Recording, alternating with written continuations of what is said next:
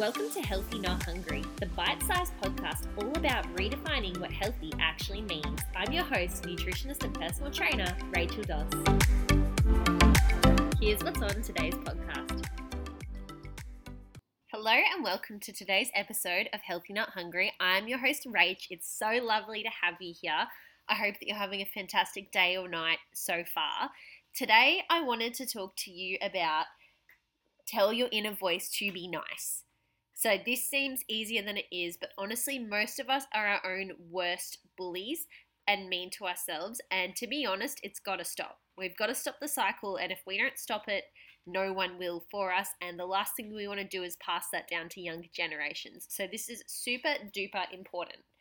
I personally think that, you know, especially as a woman and as a mother, we put such high expectations on ourselves and we judge ourselves way too much. You know, social media definitely doesn't help because it's a direct comparison and you see other people doing fantastic or looking fantastic and you think, oh, I'm not good, I need to do the same. We've got to stop comparing you know, we're so different to each other and unique, and that's what makes us special. So, why would we compare ourselves to someone else when everything else is different and the beauty of us is that we're ourselves? I really want you to ask yourself that. And if you have a good reason, let me know. But if you don't, keep listening because we're going to get through it together. So, my first point on this is value shouldn't be about how we look. We are so much more valuable than how we look. And at the end of the day, how we look is just not significant. Like it doesn't matter. Looks fade as you get older anyway.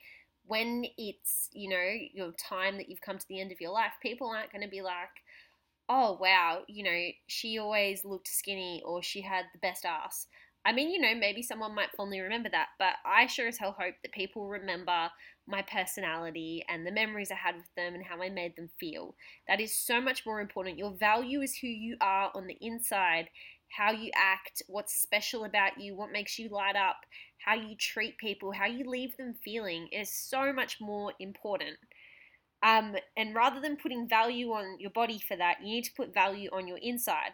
But also, love your body for what it does for you. So even though its metabolism may not keep up to your standards or society's standards of what you'd like, even though your skin might have sagged a bit or you know, you have stretch marks or a scar or whatever imperfection it might be, forget it. Love yourself for what it does. You know, I was thinking about it because I was listening to a podcast this morning and they were talking about just this actually.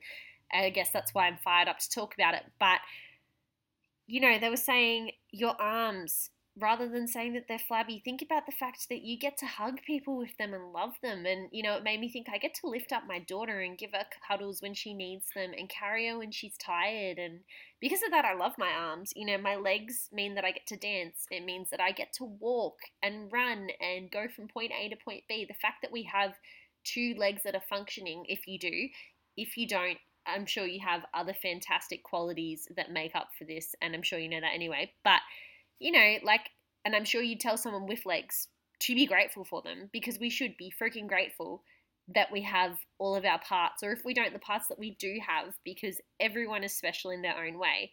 But, you know, thank your heart for beating every day and thank your lungs for breathing every day. And, you know, the fact that you get to wake up alive and healthy every day is something that you should thank your body for. So think about the good things it does for you, not the things that it lets you down on. My next thing is if you don't love yourself and treat yourself nice and with respect, how do you expect others to? You know, you set the standards. If you don't love yourself, firstly, how do you love others? But how do you expect them to love you? And if you say, oh, I hate myself, but I love other people, it's like, are you wholeheartedly loving them if you can't even love yourself?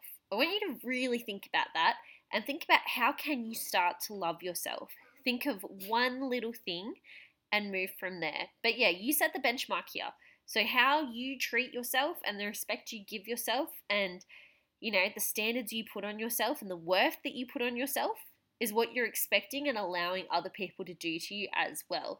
And you know, in my case having a daughter, I think about that for her. I'm like if I'm not loving myself, how do I love her properly and teach her how to love herself properly? Or if I'm telling myself that I look crap or this or that, you know, that's the standard I'm setting for her too, not just myself, but everything that I do is going to rub off on her. So, really, really important to think about. And maybe you're not a mum and maybe, you know, but I'm sure there's someone in your life who you do influence who would notice the behavior that you have on yourself. So it's always worth thinking about that. You may not think it, but there's always someone who does look up to you, which is really cool to know as well. Anyway, that is all I have for today, but a bit of a tangent. Sorry, not sorry.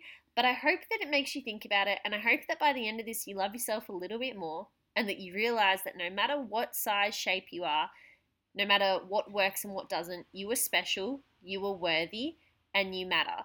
And, you know, no amount of toning or skinniness or putting on weight or whatever your fitness goals is can change that. Have a lovely day.